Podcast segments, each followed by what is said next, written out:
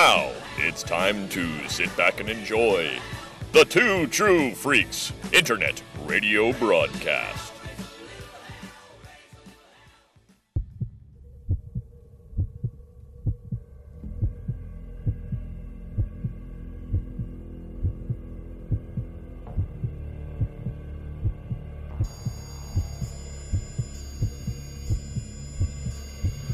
The Vault of Startling Monster Horror Tales of Terror.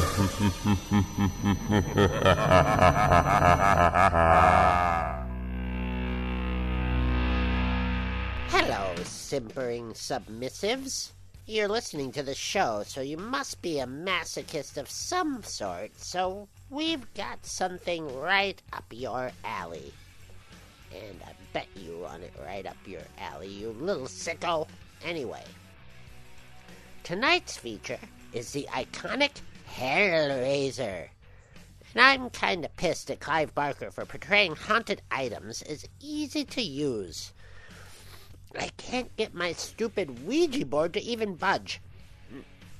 I have this bookcase full of Necronomicons, not so much as a hint of sulfur in the air from them. I've read them aloud until I'm bluer in the face.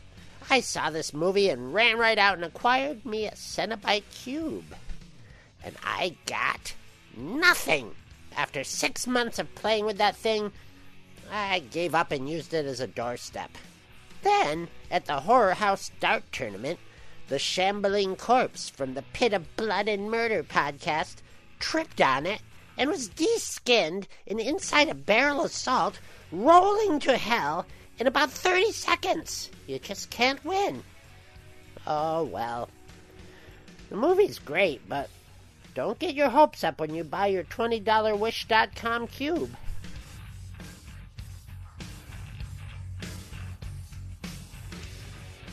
Hello, everyone, and welcome to the Vault of Startling Monster Horror Tales of Terror.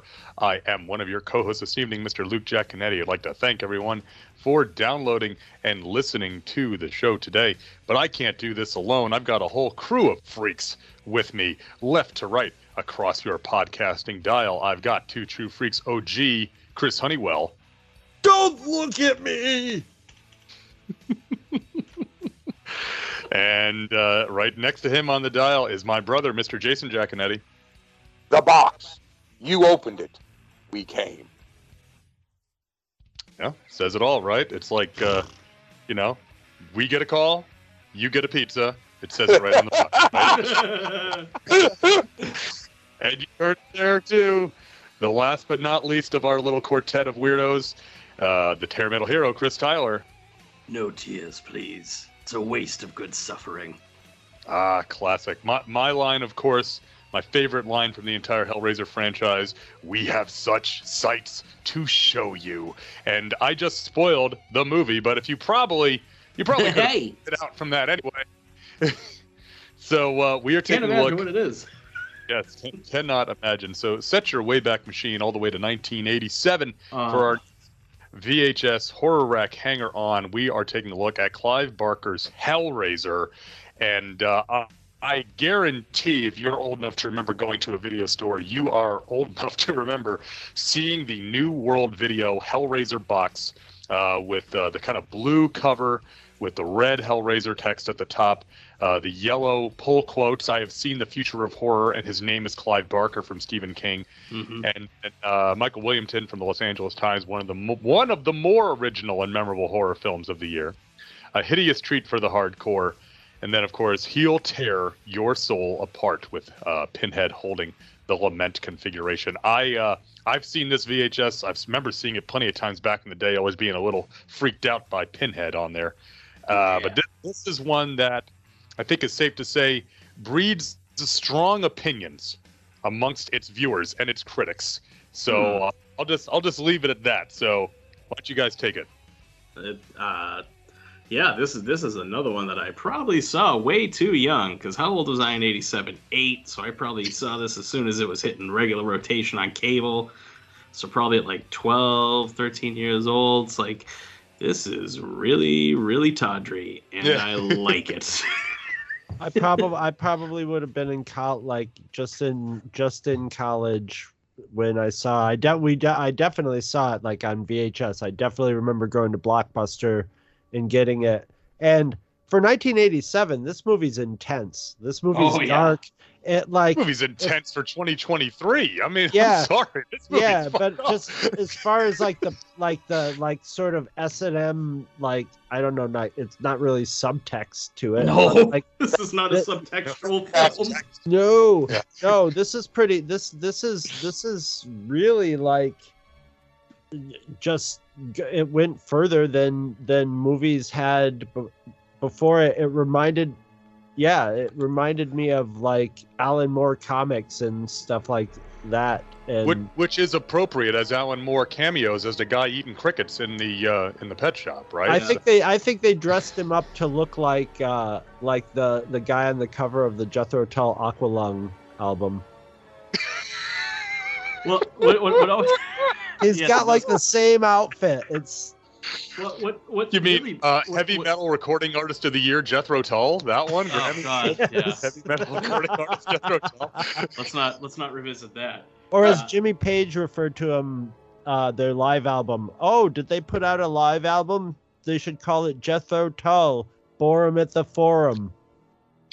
Oh boy. Oh boy. Anyway, What what what always blew my mind was was seeing seeing this movie because so like probably like right before high school, I actually the first exposure I had to Clive Barker was not this movie. It was his uh, all ages book, uh, The Thief of Always, which Hmm. is a fucking amazing book. And knowing what we know about Clive Barker, you know, the rest of his oeuvre is, um, well, let's just say it's not child friendly. But it's like Jesus, talk about a dichotomy in in what you're writing. And and Thief of Always it definitely airs on the darker side of all ages slash children's literature. But it's i mean tonally it's it's very different than his his other stuff. So it's it, that was always just a big thing with me. You know it was like wait like watching the movie i'm like clive bart he wrote the book that i read. This is not like that at all so And and the idea of a of a writer getting a chance to direct their their Yeah. own movie is usually like disaster. Like it like uh, now I love um Stephen King um what what the hell was it um with the car with the trucks Maximum Overdrive. Maximum Maximum Overdrive. Overdrive. I love Maximum Overdrive now, but it was like you know, it was a just like he was just dragged through the mud for for that.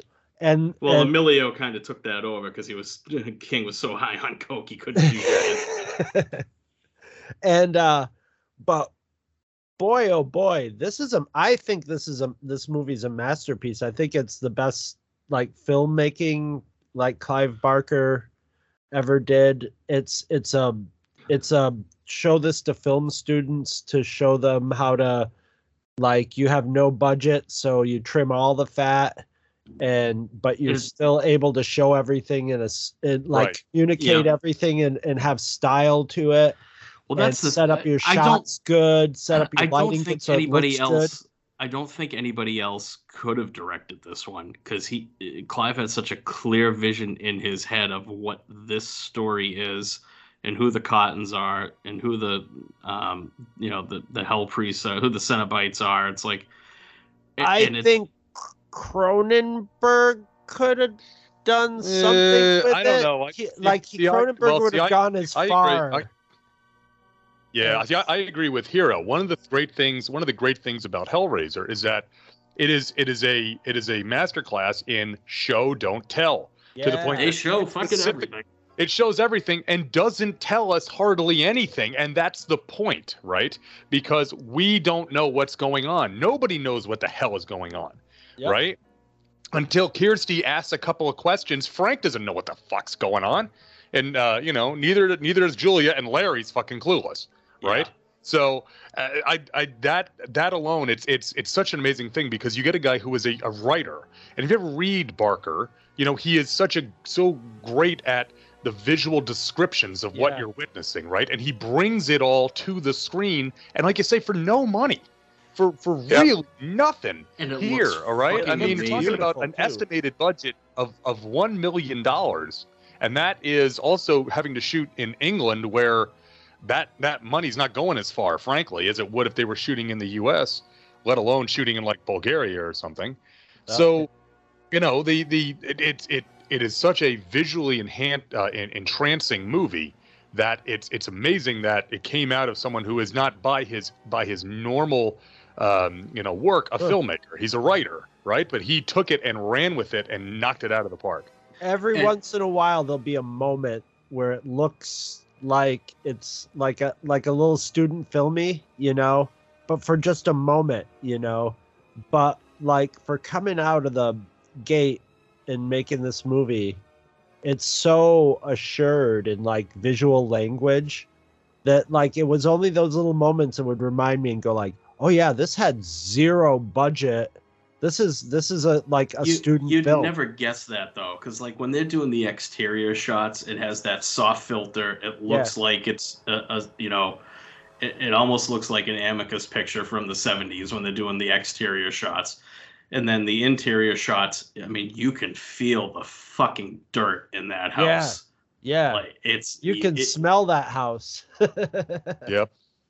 and I know that you know there's some cheap tricks in there with you know the reverse photography and stuff like that. it's wonderful. but it's fucking amazing because it's real. Everything casts a shadow. Everything has weight. That puppet when Frank bursts up out of the floorboards, it's like, yeah, it gets me Yeah. every time. and it, there, there, there, there's parts of it where it would remind me of like an art student, you know, um, with some of the lit lit scenes uh, with the red lights and stuff. But, um, the, the I mean, the scenes of him reconstituting are grueling and they're Yeah. and they're beautiful at the same time. Which and the ma- I- the makeup when he's actually in the f- the full gear is like uh, that looks like- like, a person who would be getting put back together from bones outward. Like if he it- came at you, all you'd have to do is throw some salt at him, and he'd just be like! Ugh. "Yeah, exactly." yeah, But it- yeah, it- yeah, every time I rewatch it, it never fails to amaze me how gooey this movie is. I mean, Yeah. it is gooey, like for multiple reasons, not just for the gore. Well, it reminds me of like a combination of like David, like David Cronenberg and Sam Peckinpah. You know, just that the grit Ooh. of Sam Peckinpah, and the just like Cronenberg doesn't care. He just will travel to the darkest edges of the psyche and show you the physical manifestations of it on screen, and without a flinch. You know, and Yeah. this one, and and that's, I mean, basically In a Cronenberg film, though, you oftentimes will feel for whoever's dealing with the body horror. I do not feel one goddamn bit of remorse for Frank Cotton, though. Oh no! He is. I mean, Fra- Frank and, and Julia are, they are horrible, horrible people. Mm-hmm. They're worse Well- than the Cenobites, man. well there's some there's some drug metaphor there you know they're like a junkie couple you know oh, it's totally codependent. yeah yeah yeah It's it's Harley and the Joker before Harley and the Joker.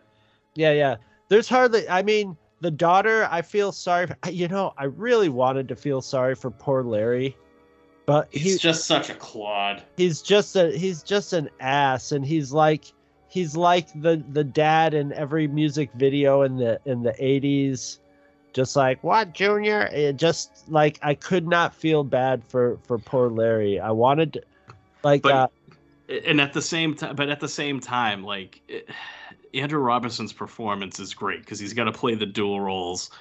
And i mean anytime you Yeah. see him pop up in anything he always he never half-asses it whatever he's doing. Well they like light him differently and everything so his and the face eyes takes- different. It's his it- eyes and nose look different when he's frank so- they they so they creepy. his nose like come like when when uh, when he's larry he's got like a hundred percent like well not hundred percent like probably like 40 to 60 percent ted cruz vibe going to him. Maybe that's you know. And and frank is like frank is like you know just sort of like the the um Marlon Brando slash junkie, you know, nihilist artist looking kind of guy, you know, like on an opium binge in Kathmandu. Yeah, uh, And, that's uh, yeah. He's clearly been everywhere and experienced everything. Their voices why- are completely different. It's just it's it's it's great. I I I don't understand. Yeah, I don't understand why there just aren't more movies like this. I, I Well- th- there's only one little piece of fat in this movie, and I think that's um, the daughter's um, boyfriend. Yeah, They could have cut, love- they could have cut him right up- out. yeah, and you know when he when he when he air quotes up to the mic, makes the save at the end, he kind of bumbles that up. Yeah, you know, yeah, he's he's. and I do love that. Yeah, well, so they they um you know, and it's Steve is his name, right? Because that's the name of every boyfriend in the movie from the eighties. Steve. Hey, I'm Um, Steve. Steve. And so, so Steve shows up, and you know the house is falling apart and all that. And I love this. He when when they when uh, Kirsty has banished the four Cenobites back to their dimension, and they go to open the door, and they open the door, and the other, the big uh, doggy demon deal, the the Yeah. two headed one is there. Okay, he goes to grab the lament configuration. She like just like almost like slugs him. She Yeah. just pushes him away. It's like you're useless, you know. Yeah, she's just like, yeah, yeah. Let me let let me let me handle this. Yeah, Like, yeah, yeah. dumbass. Exactly. Like, but he wasn't. He didn't. He didn't do enough or have enough of an entertaining character to really. You could have. You could have cut. You could have cut him out. He was just sort of Yeah. there It's, It's also a- kind of weird that they're sleeping in the same bedroom but in different beds. in different beds. Well, that's, they're, but they're it's, the I parents' think, house. but I think that's part of the reason why he's there. A- And I, I won't cop to this being an original idea, but uh, the guy that does collative learning on on YouTube, Rob Ager, it's like he he's the sexual threat for her. She's clearly virginal, and this Yeah. whole movie is about tawdry sex shit. Yeah. And now you got your uncle coming. It's like he, it's just it's just plays into the theme of uncomfortability with physical intimacy, whether it's I'm- I'm uh, surprised they did it's not. I did not. i'm surprised that they did not toy with that with more with her be having a little, you know, the the vampire thing of her having a being a little bit like succumbing a little bit or st- you know having being more of a threat of her, you know, maybe being you know. Uh, Yeah, but you know what? If she had tasted that kind of pleasure without the Cenobites, then there's the temptation there that she would want to pick up the box. I think she needs to be completely unspoiled. Otherwise, then then they would be a you know Hellraiser and the uh, the Pinhead and the rest of them would be a bigger potential draw for her. I, mean- I'm surprised they didn't end it with her getting dragged down to hell at the end. You Yeah, know, she Well, gets no, there in the second one. Yeah, Right. that's that's what that's what Hellbound is. Okay, so right, if you ever watched Leviathan, uh, which is the uh, documentary about Hellraiser, and then there's the second half of it, which is Hellraiser Two. They talk about all that stuff, like literally, like why uh, it was never. I mean, um, so the Hellbound Heart, which is the uh, the novella, which is this this is what Hellraiser is based on. Um, it's very, it's got a bunch of different stuff in it than that's in the movie. Um, some stuff matches up, but some stuff is different. Um, they never describe. First of all, no one has any names um, by way of the the Cenobites. Uh, they're just the lead Cenobite, the female Cenobite. The like they don't have they don't have names. Like we, they eventually got names uh, later on, um, but they talk about that how like like Kirsty is supposed to uh, represent the only pure thing in the movie, and there's all this like it's it's all just it's all in it's the way Clive Barker kind of is looking at it. And then when they talk about that stuff, it also has to go with the fact that um, when they were designing the layouts, obviously for the Cenobites, they um, they had a bunch of S and M magazines that um, someone on the set had a subscription to and lent them to the person designing the wardrobes. It was probably And Clive. that- I, I'm I'm not here to say who because I can't uh, verify that it was Clive Barker.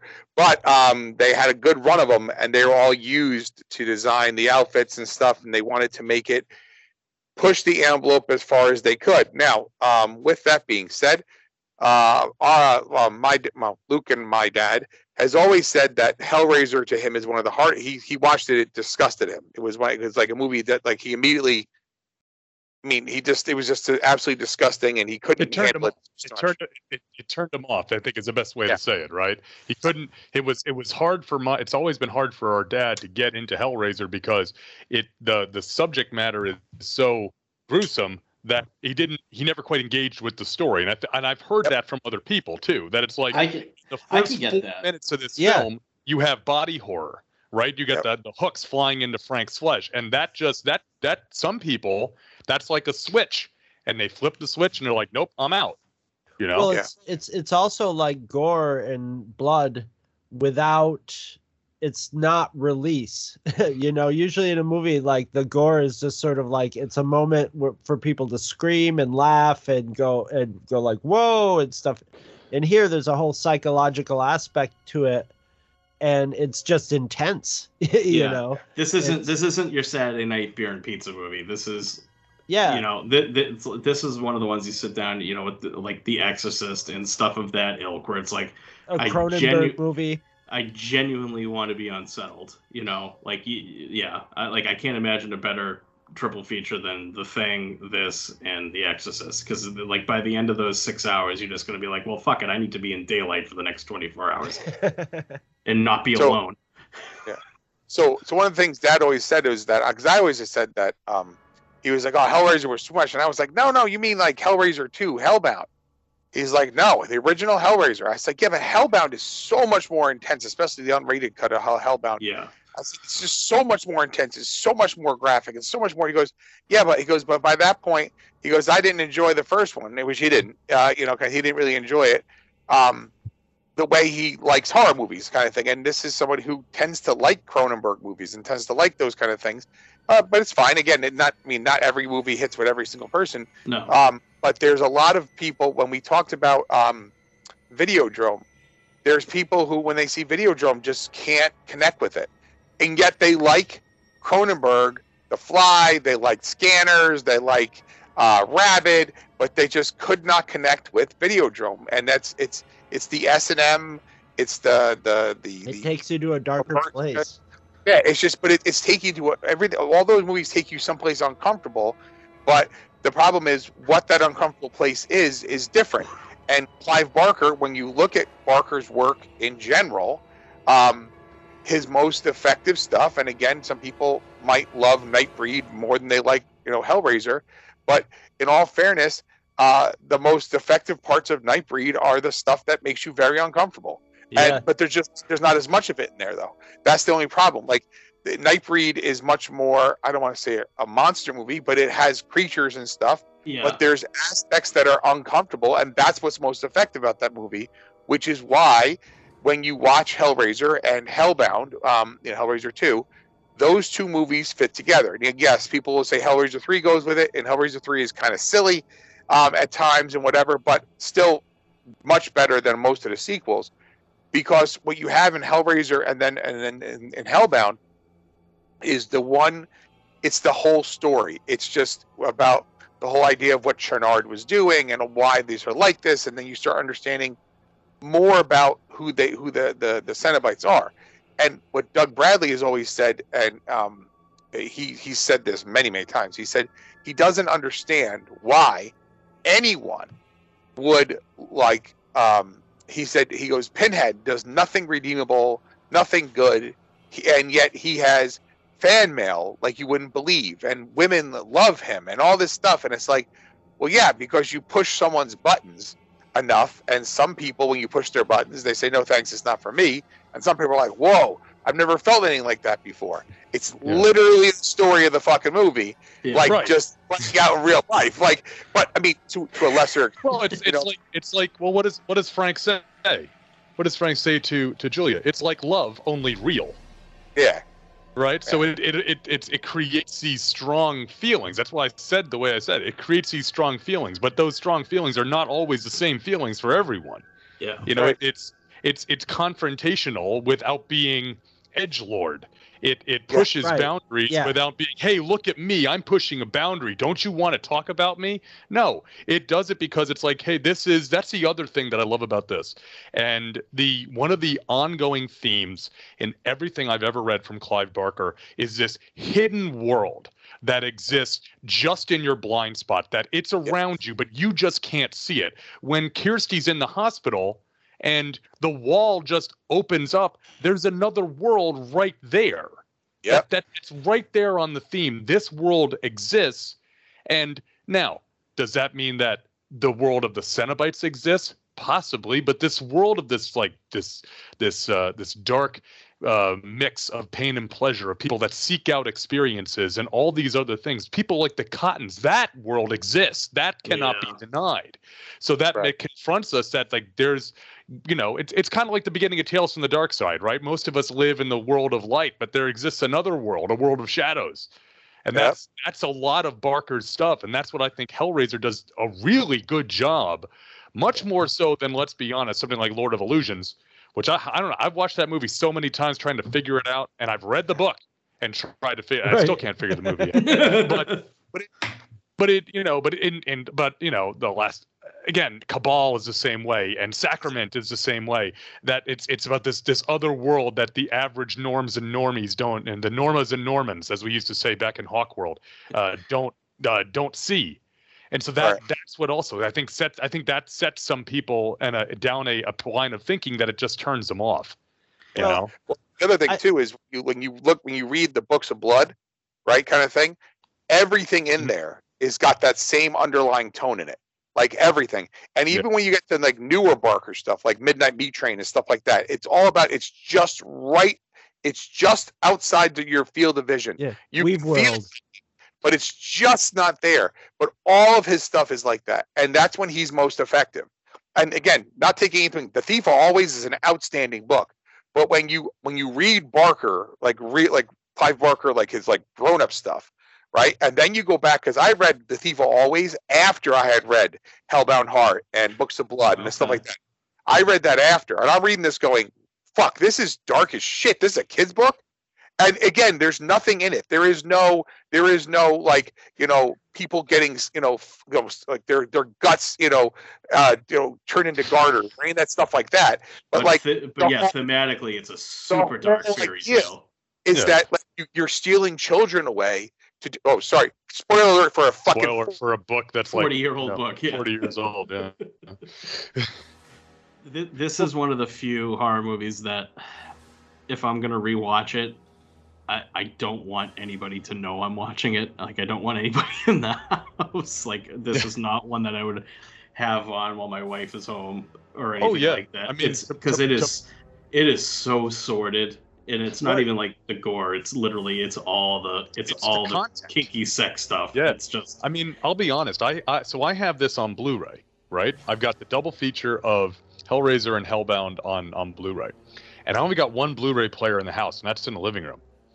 And um, it was like, okay, I'm not sure how I'm going to watch this, so I had to find some way to watch it online uh, right? Because yes. like I, don't, I, I own it, I don't want to pay for it again. It's not so so. Just just a heads up. Uh, it, I'm going to cross the streams a little bit because this is going to sound like I'm talking like a comic book podcast. I found it for for to stream on Hoopla, Really? the library app. Awesome. So you know you're you're demure librarian. You know, running running the Hoopla administration for your county your uh, city library. Yeah, they got some. They got some Clive Barker lurking in there too. So I did. So yes, I was in the same boat. I had to watch it on the tablet because I was like, I don't have any other way to watch this on disc here in the house, and I don't have the first one on VHS. I have the second one on VHS. So it's like I understand exactly what you're saying. It's one of those ones. It's like, oh, just throw this on. Yeah, we'll have some friends over. Nope.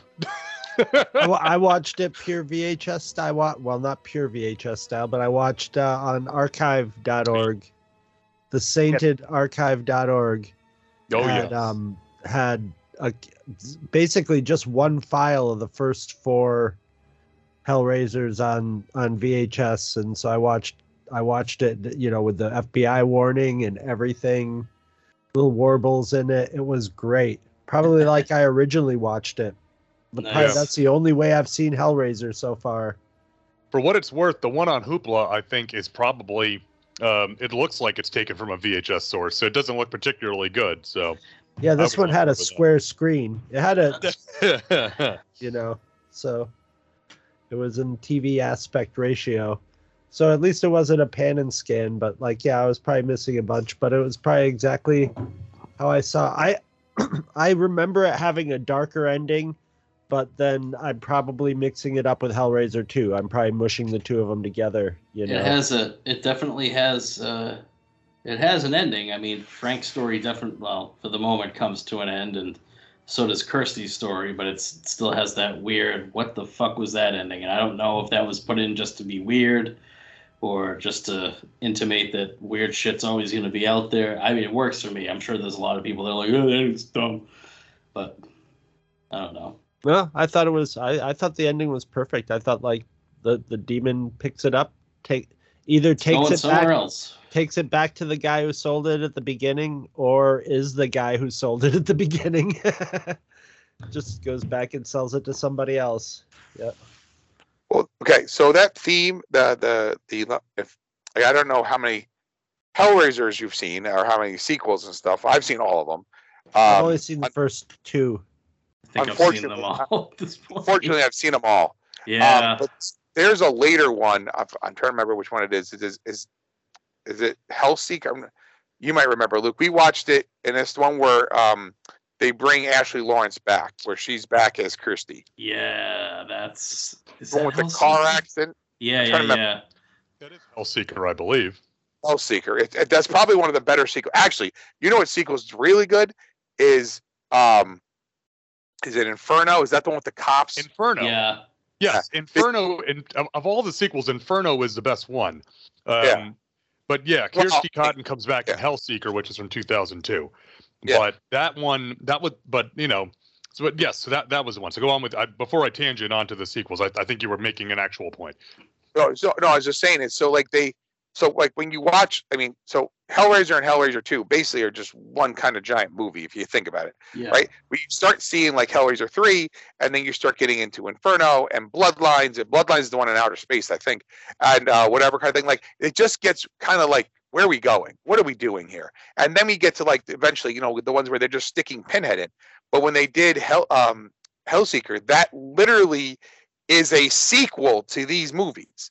Like they tried made a real sequel that like was here's Kirsty, she's back. She understands how to fuck with these guys. Like she understands this shit.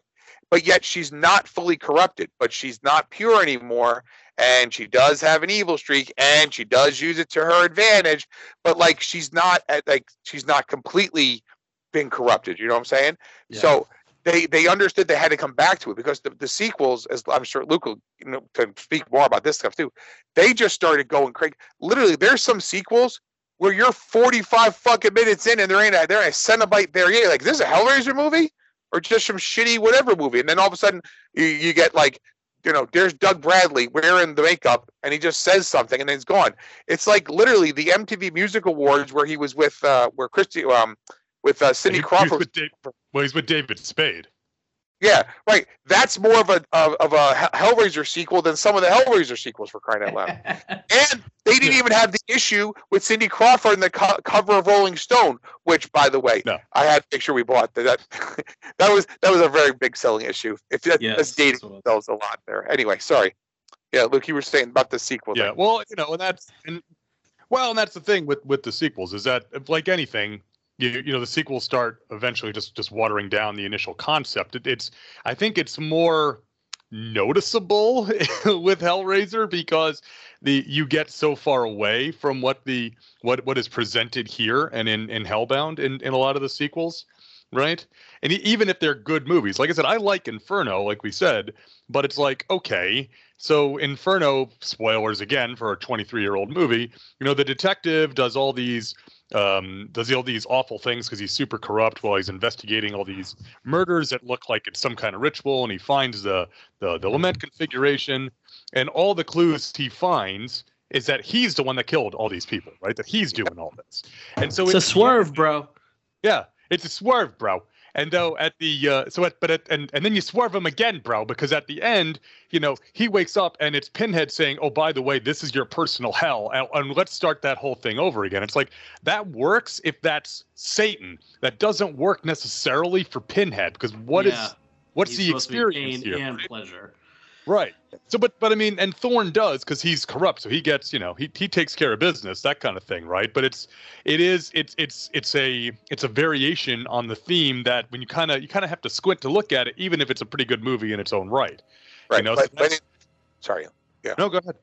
I was going to say, but like exactly like you said, Inferno was never a Hellraiser movie until because it was a Right. movie that Dimensional owned, and they said, wait, we we can make it with the devil. Like, what if we just put Pinhead in this and we can make it a Hellraiser movie? And I was like, oh, really? That's what? And, and they started shoehorning them in, and that one's better. I think. I think overall, the movie Inferno is a better movie. If you just called it Inferno, it you know people might have, might have liked it more. Um, but once you said it was called Hellraiser Inferno, people are like, they immediately have this idea of what needs to be in there. You know, so it's kind of like the yeah, Halloween. but it also it also meant that a lot also meant that a lot more people saw it, yes, you one hundred know, percent. because it was called Hellraiser Inferno. Then Uh, so I can't you know I, old I can't I can't intersection argue of with art that. and commerce again. Well, you well, know, it wait, would also have been a it all the pretty neat. It would have been a unique movie experience if they didn't put Hellraiser in it and didn't mention Hellraiser in it, and you're just like, whatever, you know, three quarters of the way through the movie or what, however long it takes for Pinhead to show up and be like, wait, what, Pinhead? It'd be it'd be like that that uh, what was it that Muppet movie where they advertised they they didn't advertise any Muppets in it until like halfway through the commercial. Like, wait a minute, what? There's Muppets in this movie? You should The always that, lead the one with that big that that uh, that guy with the really big head from uh, I Love You Man, whatever his name is. Um, but uh, So his Inferno is ninety nine minutes long, and I think it takes ninety minutes for Pinhead to show up. So if, yeah, Yeah, that, that's and that's that's not counting the credits, right? So um, I'm just saying there there are some like well, great that was kind of like one of the that was one of the drafts, right? That was one of the drafts for Freddy versus Jason, wasn't it? That at the end they were going to be they were going to just be fighting and charging at each other, and all the chains were going to fly out and pull them apart, and Pinhead was going to show up and say, "Gentlemen, what is the problem here?" Oh, dude, Which would have been. I'm, I'll I'll be honest with you, okay? I'm gonna, I'm gonna shoot. I'm gonna shoot, boys. That would have been fantastic and fucking awful at the exact Yes. same time. That it would have rocked a movie theater. It would have rocked a movie, a crowded Yeah. movie, crowded, wound up movie theater. It would have been just like it would have been a little polarizing. But what the fuck It- with the, Oh. these kinds of movies? What the fuck? Why not? it, it would have given the exact same reaction people had at the end of Jason Goes to Hell. After sitting through the whole movie, because Jason Goes to Hell is not a not a good movie. No, Right? it is not. No. You No, sit- it is not. yeah, ever. Like it literally, it makes it makes Roy being the killer even tolerable compared to that bullshit. Oh, I'll, I'll watch. I'll watch part five way more, way more times than I'll watch Goes to Hell. No, Goes to Hell has the best oh one of the best openings of all time, and then Yeah. nothing, and then literally has the one of the best stingers ever in a movie. When when Kane Hodder, Jason Voorhees, p- playing Freddy Krueger with the glove on, reaches out and pulls J- the Jason mask in. It's simple. It's it sets up like it, it, people pop so hard for that scene that they're like, "Oh my god, that was the best!" And you ask people, "Wait, you like that movie?" They go, "But the end," and it's like. But you what about the rest of the movie? They go, I, I don't know. I don't remember the movie because the movie's is garbage. But what I'm saying is that pop at the end, that became the thing that people talked about. Holy shit, Freddy Krueger's in it. Holy, like Freddy Krueger's in it. People are like, oh fuck, there's no fucking Freddy Krueger in the whole movie. It's just a glove at the end pulling the mask down. If you had, and and we could do literally an entire podcast, a whole series of podcasts, just on the unmade Jason versus Freddy theories and scripts and stuff, because it literally it is that section of the documentary um, of um, both um, Never Sleep Again and um, Crystal Lake Memories literally is almost as long as most documentaries. Yeah. Uh, the, the the the the idea that having that all happen, like and, and they they're fighting and the chains come up and there's pinhead, people would have like lost their shit. But it's the same idea though, as you would have had if they had gone with the well, wait, could we get Ash And they're like, Yeah. "What do you mean?" And they were gonna have Ash be the ultimate person to fight them both, and which became a comic book, a series of comic books. Yeah, Yeah. and the com- and the comic is quite good, They're entertaining. and it's what it. Yeah. Yeah. I'll leave it at that. Yeah. Oh, What I'm saying is, but the, the thing is, with like, and the other one was, we were like, well, what if, what if we were able to get Michael Myers? Like, like they people were just throwing every fucking thing in the world at this thing, including the the Fred heads and the trial that they're gonna put Jason, Jason Voorhees on trial. God, I remember reading those Oh. treatments when they were dropping on the internet Yeah. back in the day. Oh We'll God. see about some of those. See, anybody who says Jason X is garbage, oh my god, like go read some of the things that didn't happen for Jason versus Freddy, and then you can come back and say, well, Jason X wasn't that bad then. Jason X is, is a fun. Jason, Jason like- X is not that bad on it on its own right. We covered it here on this very Yeah. podcast, and it's pretty darn. It's it's it's an enjoyable party film. You got to kind of take it with the with the right uh, right mindset. Probably one of the Now- ones I've I'll watched the most, other than six. Yeah. yeah. But you know what? I will say this. In, in the interest of fairness, in the interest of complete fairness, a movie that is not a party film is a movie called Hellraiser from 1987. Well, so I mean, the it's- a party film for some people. I mean, I was just gonna say there's a percentage of the population where this is a party film. They're- I don't they're- want to they're gonna- associate with those people. Everybody, They're you gonna free, feel with it, free you to know? do you. I They get don't it need to started- be involved. they get it started up in here. The thing, you know, Jay, you made mention about um, Doug Jones talking about how, or Doug Bradley, excuse me, talking about how, um, you know, he didn't understand why people identified with Pinhead. One of the things that I've always thought was very intriguing about the character of Pinhead is that of all the horror icons of the 70s, 80s, and 90s, Pinhead is he's like the most lucid, right? He's he's the most literate because he's played by an Englishman, but he he also he has a certain he has a certain ambiguity of morality, right? He's completely disinterested in the affairs of mortals. They're him and his ilk are only interested in their own what what they're doing. They are explorers, right, as they call themselves. So they they have this almost clinical detachment that none of the like we watched that I think it was on Shutter. There was a series of documentaries of Making the Monster, I think is what it was Yep. called, where they did um, really good series. If you get a chance to watch it, they did one on The Shape. They did Jason Voorhees. They did the Candyman, Chucky, um, and they did uh, Freddy Krueger and Pinhead. And that's one of the things I always liked about Pinhead is that there's not yes they are literally ripping people apart but he's not malicious. It's yeah, not he's not going to mess with you unless you go looking for him. right. He i mean and to the point that he says that to kirsty who he says this is not for your eyes. Yeah. right? So he's almost showing not again it's not even a quality of mercy it's a quality of disinterest. It's like this doesn't concern you this is between us and frank right because they're going to turn on her in like you know two minutes anyway so Yeah. there I, I always liked that compared to i mean you look at I mean, Freddy Krueger is not only malicious, he's and malevolent, he's gleeful about it. He's having a ball terrorizing these kids. Chucky is the same way. You know, the shape, as uh, as I've talked about many times, has no personality at all. So there's no question of morality because he has no personality. He's an empty shell. Pinhead's not an empty shell, but he is he's not even immoral. He is amoral. And it's a very it, it it's a very, I think, literary sort of concept to have a villain who really is not interested in the heroes in any he's- way. Has his He's own like a Roman emperor. He's just experienced so much of his pain and pleasure that he's not. It, nothing is going to be of any importance to him uh, than something that can give him a a new, you know, yeah. new bit bit of jolly. Well, you know, when you've been around, what is it? You, you when you fight so many battles, you find there are no more no no more lands to conquer, right? Yeah. So whereas, I mean, honestly, in this film, the female Cenobite is a little bit more malicious, I Yeah. think, because she's like, you know, she did the when she says to Kirsty, "Is like, well, perhaps we we we prefer you more," right? So she's kind of taunting her, whereas Pinhead doesn't. Like I said, he he states facts.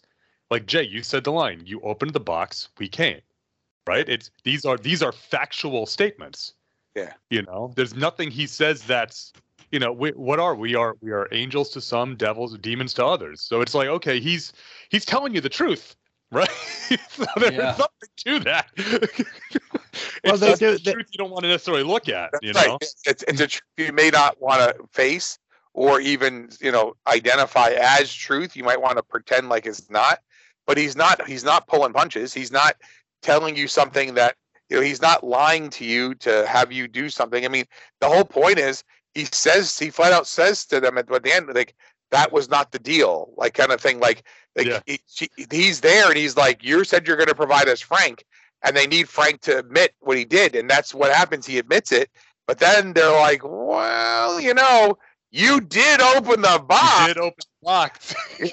You know, like thank, thanks for bringing him back, but you still didn't pay your end of things, and that's what the great great things too. I mean, uh, so we look at like some of our our um you know our final girls quote unquote you know kind of thing um obviously we've we've got you know we've got Nancy and we've got you know um like all the several different ones in the in the Friday Thirteenth and stuff like that. Now obviously uh you know um uh you know Jamie Lee Curtis obviously uh, is probably the most famous one of all of them. Um, but the idea here is you know Christy you know Kirsty is like that's the final girl. Like she's dude, not only is she, not only is she the final girl here, but like she outsmarts people who literally their job is to outsmart you. Like that's their whole thing. and you know, like she's able to tr- re-trap them in hell, or you know, kind of thing, or you know, where, wherever dimension they're from, right? Kind of thing. It's like that's amazing. Like it wasn't her physical strength. It wasn't that you know she was able to. She just realized she understands how to close the. She understands the box. Now she understands how to close it. That's why when you watch part two, it kind of goes much further into it, and the weird shit just starts. The weird shit in this movie's there, but the real weird shit starts happening in part two, and then you're like, oh, okay, what the fuck? Like, I mean, I'm just saying, if you've never seen what Doctor Channard looks like, you're missing a guy. Like he's he's a guy with a thing carrying him around, you know, kind of thing. So, um, it's it's just it's it's like I said, it, it presses it it goes to areas you don't necessarily want to go to. It pushes your buttons more than you want them to.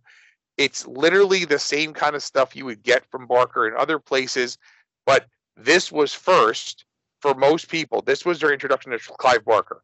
I mean, the reality is that like the you know he had he had written stuff, but a lot of people hadn't read hadn't read it. You know, this isn't Stephen King. This was I mean, Clive Barker has never been, and and I don't mean this to be you know mean or anyway, but he's never been Stephen King. Stephen King Right. sells a lot of mer- books and merchandise and whatever. Stephen King has sold more books.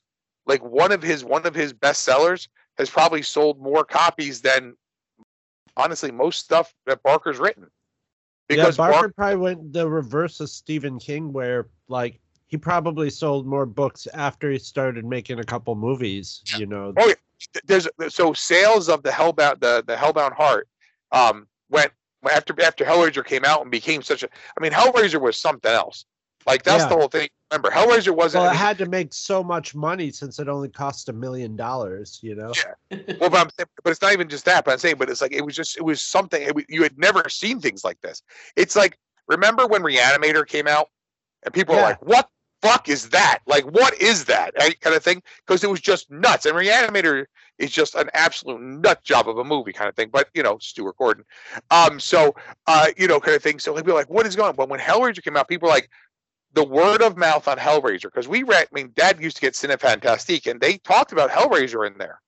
Um, not much, not nearly as much as like Star Trek and stuff like that, but they talked about it there, saying this thing. Well, you got pushes- to well to be in the now in the interest of fairness, this is thi- this coming out in 1987.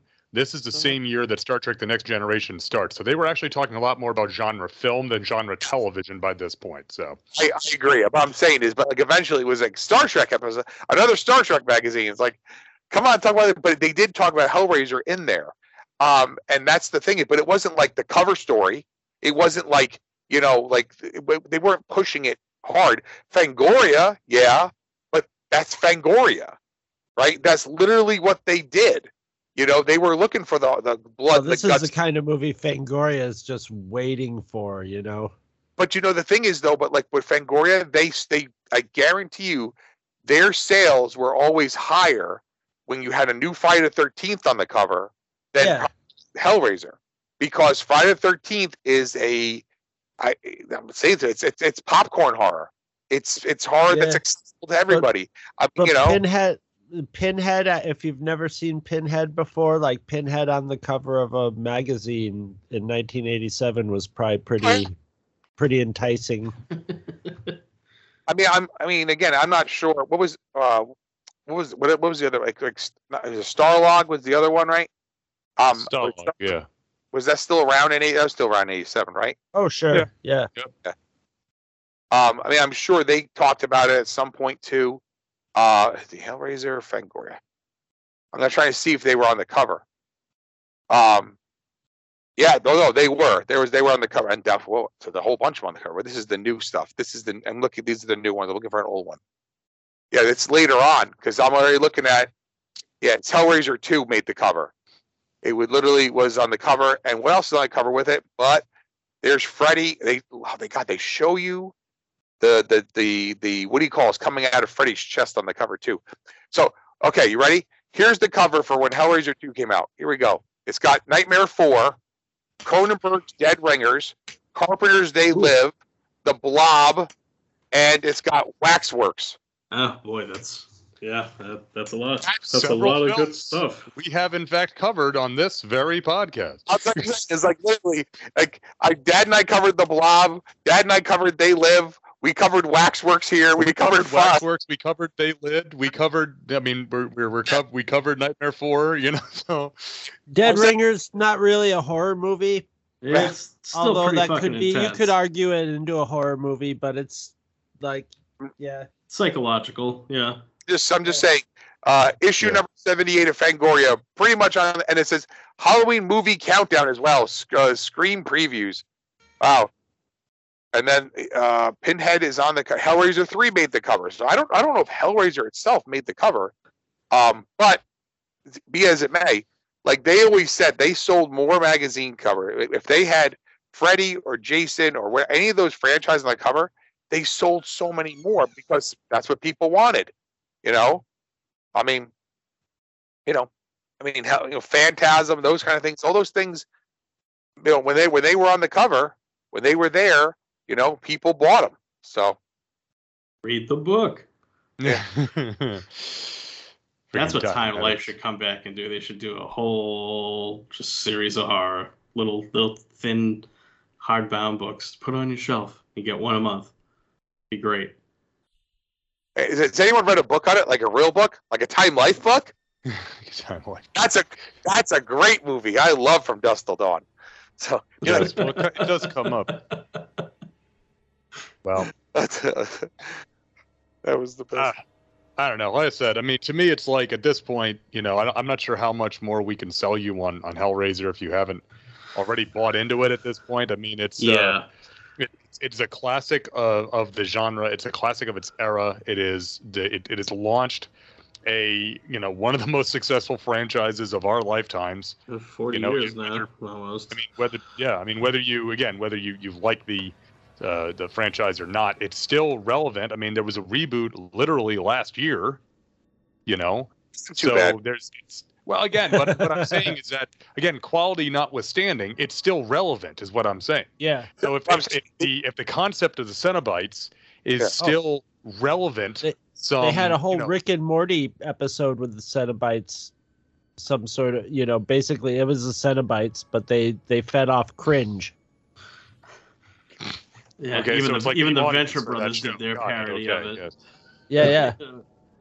Yeah, well, I'm saying is So that, the so the but I say the new Hellraiser. Sorry, look, the new Hellraiser, the one that that was on Hulu and stuff like that. The that Yeah. is not bad, but it's certainly not. It's not this. It's not. It's not purely, you know, like like it's it's it's not Hellraiser. It's not Hellbound, and but it's better than a lot of the sequels. yeah, And for some people, that's that that kind of was like, oh, well, this is free. I'll watch this, and maybe again, if you're younger, that's your Hellraiser. You like watch this. You're like, well, I'll go check out that original Hellraiser, because if you watch that one and then you go back to this one, you ain't ready for this one. well, because that, and that- that's and that's what I'm saying. You know, is that if if the concept of the Cenobites is still viable and uh, relevant and meaningful now, 35 years after the original, There's then always going to be think- creepy scumbags out there, man. absolutely. and I think I think that that speaks to the the staying power of this original film, and that that if and nothing else should be a uh, an invitation to go watch it because if it's if they're still making sequels and reboots to it 35 years later, there must be something of value in that film, Yeah. right? Even you know, we, we talked about this with with Nightmare and Friday Thirteenth. It's like you can call you can call the Friday sequels just derivative, mindless trash if you're so inclined. But they're still out there making money, so there must be something in that concept that is worth uh, viewing that original film for, right? So I, Yep. I think that Well, just because goes at the, without at the end of the day, Hellraiser. all those, all the big time slash, at the end of the day, they're all just 10 little Indians, or, and then there was one. So, like, that's a trope that is always going to work. Same with the, Yeah. uh, you know, uh, most dangerous game. You can rework those premises a million times and make it a thriller or an action movie or a horror movie, and it's going to work. So, I- But the anytime anytime someone says the most dangerous game, I think of Rainier Wolfcastle. I shall now hunt the most dangerous game. Man. upon further inspection, these are loafers. These are loafers. It's one of the best bits ever, man. See, this is what happens. We talk about a super intense movie like Hellraiser, and, and people, you know your own tolerances. Like if you have, if peeling flesh and serious viscera or super tawdry, kinky sex stuff is gonna turn you off, it's probably not the flick for you. Like I, I'm all in favor of Oh. exploring your movie boundaries but everybody like you guys all know your limits like it, it- this is not don't watch this with kids in the house Oh don't my even watch it with your fucking spouse in the house right No. Uh, you know even if she's a big titty goth girl like it, it ain't gonna fly um it's yeah Ugh, Or just- maybe it will. uh, yeah well that this is Well, like- it really, find it out. really depends, I think, on the on the variety of, of big titty goth girlfriend, right? I mean, that's the uh, I you know I, I saw a thing that so, somebody was complaining, saying like, you know, Hollywood basically programmed us to all you know have a thing for big titted goth, goth girls because of all these animated characters, and I said, hmm, if only there was one character that was a goth that had huge boobs that everybody loved because she was super fun and super funny. If only there oh was elvira person like that. Tip of my tongue, can't think of it. But anyway, uh, uh, wait we don't need to be programmed to like big titties no, but the the goth combination, right? Let's but the um, Uh, that's just hot. Well, I mean, because Elvira is hot, but that's neither here nor there. Elvira, you know, Lily Munster, Vampira, right? Vampira, Yeah. I'm saying it's, Morticia. it's yeah. There's enough You know of it. love- you know what I love about Lily Munster? Lily Munster is played by Yvonne De Carlo, okay? Every year at Easter, we watch the Ten Commandments, and Yvonne De Carlo, that's Moses' wife. That's like the most chaste girl in that friggin' movie. Anne Baxter's out there on Blu-ray. Oh, oh boy, that outfit that Nefertiti is wearing, it's not it's not fooling around, okay? yeah, but uh, baby. but that that see-through blue-green number, watch it on Blu-ray is all I'm saying. It'll give you Same with Logan's Run. Watch Logan's Yeah. Run on Blu-ray. it'll give you a whole new appreciation for For nipples. what I mean, for model what work. Ramses the Third was doing, right? Why he wanted Oh to my god! see so much. But in any event, so but she goes from playing Lily Munster, right? Because Lily Munster was like she was like low key hot, right? Because she was the housewife. She wasn't like the vamp like Morticia Addams. She was like the hot, you know, mom down the street, right? But she's also a vampire. And then you go to Ten Commandments, and she's like super chaste, you know, and hey, my my husband's gonna free the Jews from slavery and all that, right? So it's just kind of, you know, it's almost as if she's an actress who can play different roles or something, right? You oh know, my god Wait, that? That that'd be that's the Lost Munsters episode where she's like, "We gotta have a husband, Herman, Herman, free the Jews." Like that's all right somebody needs to deep fake the Munsters in Ten commandments free the Jews. Lily. Yeah, yeah. so Pharaoh let my people go. Mm. that would be hysterical. Uh, can you throw my throw my staff to the ground and behold my mighty hand? Okay. I'm just saying. Never work. Pharaoh's not going to go for it. Mon- Munsters go home to the promised land. oh god I'm just saying is that would be the crossover event of all time. Like just just could you In- in- in- Oh my God, we're all going to hell. they Every- make they make they well maybe it won't be hell maybe it'll just be where the Cenobites are See Now I'm just thinking what- about the- now Rob I'm just thinking Zombie's about probably a- about ready to do it. I'm thinking about a daring escape in the Dragula now at the end of this version of the Ten Commandments just Hey, like has anybody uh, checked out Barbarella on on Blu-ray yet? That one must be Hmm. pretty uh, pretty Dipley. blue- Yeah, that's pretty Blu-ray good. Yeah. I guess it, yeah, but you still See, got we're circling around to the kinky sex stuff. All right, see, we sometimes we can't stay on point. No, no, Well, Jay, Jay, but- but trust guys, me, as trust me. My grandfather had HBO when they showed Barbarella all the time, and it was PG. Yeah.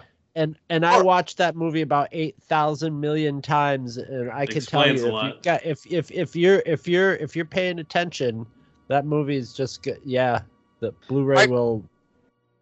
Yeah. No, I got it. I got it. I'm just saying is it's like, like you know, it's one of those things. It's like, yeah. I mean, it's, you know, there's other things out there, and Barbarella's not exactly one of the movies.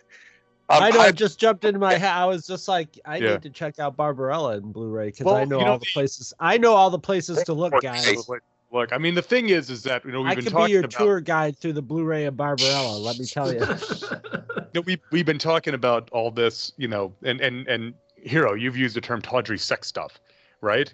So here we are in 2023. How has no one made a and and hero? Write this down, okay? This will be a Kickstarter. We're gonna I'm make a writing. Hellraiser movie, okay? Yep. But the way that the uh, the the main character ends up stumbling into this world is because he's really into really kinky, hardcore online pornography Okay. right? And so that leads him down this lane of because what do they say, right? If you, He solves if a you puzzle on the dark web. Yeah, solves a puzzle on on a on the dark web, they have that. and it's like you know, it's like no, I know they ha- I know they have one that involves like an MMORG, but that's but that is uh, Deader, I believe, is um no, that's Hellworld. Hellworld has the one where it's an MMORPG, but in that one, like Oh. Hellraiser is a thing in the like it, it's like it's a fictional thing in the real world, in that one. Right? Right. So this one, it's like no, this is this is actually in universe, right? But it's like something in that. That's what takes Hmm. him. It's like cyber cenobites, right? I mean, bring back CD, right, from the third one. Yeah. yeah, but but the thing is, but will Henry Ca- uh, Cavill in it? Like, so Superman is in uh, Hell World. I'm just saying. You know That's- who else is? Yeah, well, you know who else is in? Uh, is in is well, and but you know who's in Hell on Earth is Jadzia Dax from Deep Space Nine. So you know you oh got shit, So, that's right. so Superman cried yeah. or Superman wept. Superman wept. part. left. Yes. well, he is a he is a Jesus or a Moses allegory. So there you go. Yeah, but you but you know Then it's not not very much of Doug Bradley. He got paid, but he wasn't in there very much. He got he got his bank on. Yeah. But Lance Henriksen is also in uh, in Hell World. So, So you know, you know it's good. Well, Lan- sorry, spoiler alert. He's the fucking villain in the movie. You know, Pinhead just kind of like what? Lance I- Oh, Lance Henriksen plays a villain. What are you Get the even? fuck out. What are you even talking about? yeah, it's funny. yeah, well, Pinhead does have the But I amazing mean- line of "Welcome, welcome to hell." It's like okay, like a little on the nose, but we're good. That would be like the tall man, you know, saying you know whatever. It, I mean, just c- well, no, he's I'm trying to think. Does he even like like let's get small or whatever the hell he would say? I don't know to the people because I, I, let's get small. I've got a crush on you. Oh, that would be really bad. If, well, Is it that- I was gonna he could've say- delivered that line. Is it like Steve, like like Steve Martin playing the tall man? Everybody getting small, you know? We're getting real small. Uh, they give you a balloon, and if you get inside the balloon, they know you're small. But you know, you're small. Anyway, so All right. Okay, so real quick, uh, if you want to see Hellraiser, it's available many different ways. It's uh, usually it's on uh, Prime Video and stuff like that. Shudder, of course, will have it, um, especially during October. They always bring this one back, um, but it's usually available on there. Uh, what I have, because I had bought the Blu-ray that came out, the single disc bare bones Blu-ray in America. You can get that for like eight nine dollars. It's no big deal. But if you actually want to spend some money, um, on something that's worth getting, I would get the Arrow releases because why not? Hellraiser, uh, both Hellraiser and Hellraiser 2. Um, That DVD two pack is that when that first dropped with all the bonus features and the uncut versions. That's the one I'm still rocking. okay, but I'm saying, but people looking to get the, um, so the the Arrow release of it uh, has has Leviathan on it, and yes. then the Arrow release of um, of Hellraiser 2 has the other half of Leviathan on it. Right? That's the thing. And and they are ever, there's nothing left. that they can put out anywhere that's not on these things. Besides also being the um, restored versions and all this stuff, it's a 2K restoration. Um, it has uh, the Leviathan, the story of Hellraiser. It has the soundtrack stuff. It has all the different everything, everything they could possibly have is on there. And then Hellraiser 2, uh, Hellbound or Hellbound Hellraiser 2 has the other all the other stuff that goes with that movie. But again, somebody who is a phys- I'm a physical media guy, um, as most people obviously know. Um, to me, if I'm going to spend money on something, a 2K restoration, this it literally cannot look any better because it was Right. filmed like you know how it was filmed. But um, yeah, well worth. and and for people who really like are like want to torture themselves even more, you can go to archive.org and watch it in the lowest fi. Possible. Well, but, This okay, is true. That's, that, that- but that's a different kind of like experience. Watching it like blow it up, blow yeah. it up on your 120 inch screen and, and just cringe all the way through it. The blobs It's, around. it's good times, good times. Yeah. well the thing the, the thing about the thing about hellraiser is that i think because it's an english film there's been so many releases of this thing on so many different formats i've seen there's there's like four different vhs's there's at least a handful of like budget dvd releases like bare bones ones and i know two and three got a couple of bare bones dvd releases too because i remember seeing three in like the cheapy bins for years and years like before even like before like my wife and i were married i remember seeing that one. Uh, so and, and of course like i said there's there's a couple of different um, double features with with uh, with hellbound uh, there's that double feature blu-ray which is the one i have. There's a uh, the one uh, heroes talking about. I've seen that one too. Of course the arrow stuff from that jay was talking about. So there's a lot of different ways out there. So the other thing is is that if you're out shopping like your used bookstores your flea markets you may just find a copy right? Yep. and so you may just find one for like a buck anyway, and it's like, you know what, grab it, right? And then you can just, you know, start your own little Hellraiser collection. The other thing is, is since, you know, I'm not, I don't, I'm not, I'm not a prognosticator. I'm not a spiritualist. I can't read the future, but I'm willing to bet, except possibly Hellbound, we are not going to be covering the other sequels. But if you are interested in the other sequels, the there's a Paramount, I think, put out. It's like the Miramax collection box. Yep. It's of the.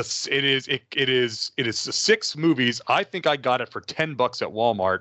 Okay, so it covers Hell on Earth, Bloodline, Inferno, Hellseeker, Deader, and Hellworld, which are all the ones that, again, air quotes up to the mic, are the real sequels to Hellraiser. Because the one that comes after Hellworld is Revelations, which is the one that the Weinsteins shot so they wouldn't have to t- put the property into turnaround.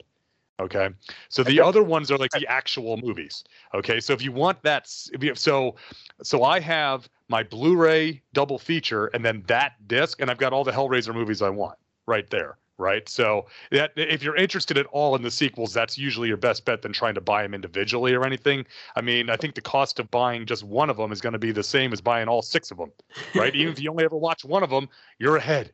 You know. Yeah, you, you don't like the movie, you can use the disc as a coaster. For those or they're also see- good for opening boxes. You know. Yes. For those of you who want to see Leviathan, uh, which is the documentary, that's available in several different ways. Uh, I'm trying to remember. There's, trying to I remember how because I I mean, I saw it before. How did I see Leviathan before then? Leviathan often will show up on um, Prime Video. It'll often show up on um, on um, uh, fuck Shudder. Shudder. Uh, yeah, kind of kind of think about it. Um, but like that's a great if you've never Fantastic documentary. like Yeah. docu- if, if you're willing to sit through a documentary because again it's not boring but some people are like it's not a movie. It's like i know but it's a really fucking good documentary right?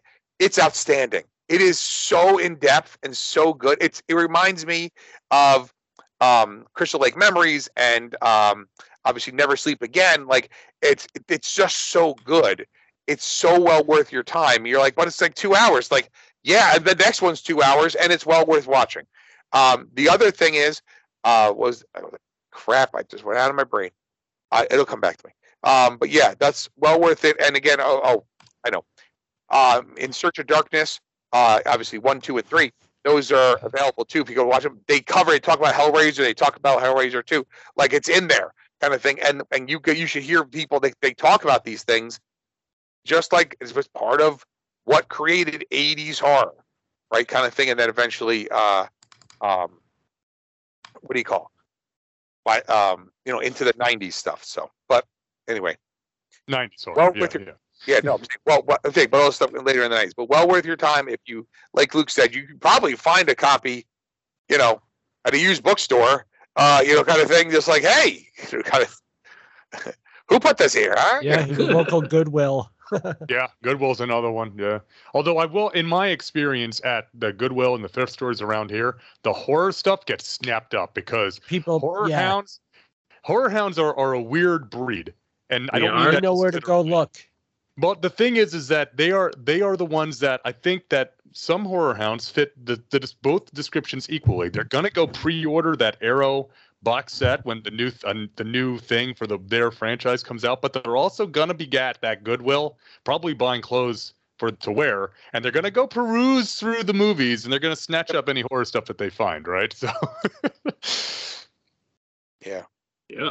But again, well worth your time. Check it out. And again, it's it's it's not for everyone. Like we cannot say that this is truly not for everyone, and it's not popcorn horror. But if you can stomach it, it's you will and and, and you enjoy movies. You will be able to. You'll get something out of this that maybe people who just kind of look at the surface area didn't didn't don't get. And I'm not saying you're going to enjoy it, but there's movies I've watched that I don't necessarily want to watch ever again. That I get some out of. Hellraiser I've This- seen numerous times. So this, is uh, what, this is what elevate quote unquote elevated horror movies Yeah. wish that they could be Bingo. basically yep. mhm. So stick that in your pipe and smoke it, all you modernists. yeah Once you once you look back at your influences that you don't even realize you're ripping off. I think that nail those it. rats to the wall as your skin reconstitutes Yeah. Uh, Nail those rats to the wall. yeah Also that's my make a heavy metal album I i'm coming out make- with that, that would, that's not a band name, that's an album name. That is an album name it's like a live Skin- album name It's a Zappa. nail album. that them Yeah. rats to the wall It's like skin it, live yeah, in band, Hu- live in hungary 1997 so the band would be what? Skinless Frank? Skinless Frank. skinless frank I don't know. I prefer a natural casing snap on my Franks. Yeah. And on yeah. his day off, he's ballpark Frank when he goes to see the game. Oh, God. now I'm just picturing a flayed man in cargo shorts and a Dodgers cap.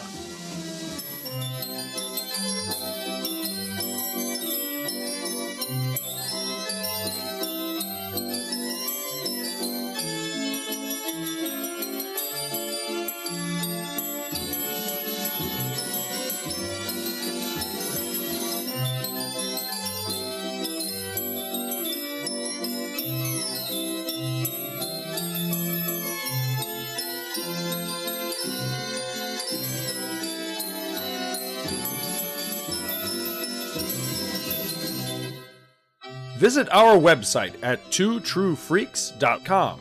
Two True Freaks is always spelled T W O T R U E F R E A K S. You can email Two True Freaks directly at twotruefreaks at gmail.com. Two True Freaks and all of its excellent affiliates are available on iTunes, and you can choose to subscribe to either the entire network if you wish, or pick whichever individual shows you want to follow. We have so many shows to choose from, there's just bound to be one that appeals to your particular fandom. Just search Two True Freaks with an exclamation mark at the end, space, and the number two. You can find Two True Freaks on Facebook. Just search for Two True Freaks. Dumbass. If you ever leave your house and you actually have friends, why don't you tell them about Two True Freaks? If you've enjoyed our show, please won't you take a moment to rate us on iTunes? That helps others find the show too. Thanks for listening. And join us every Monday for new episodes of Two True Freaks.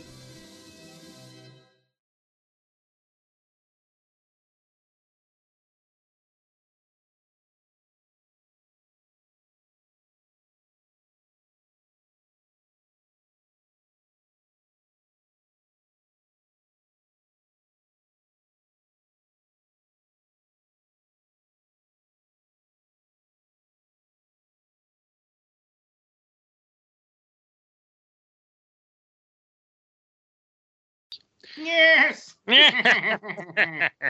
I have acquired the lament configuration, and that fool Randor and He-Man have no way to stop me now. yes. Oh God. I think that episode got dropped from syndication. All right.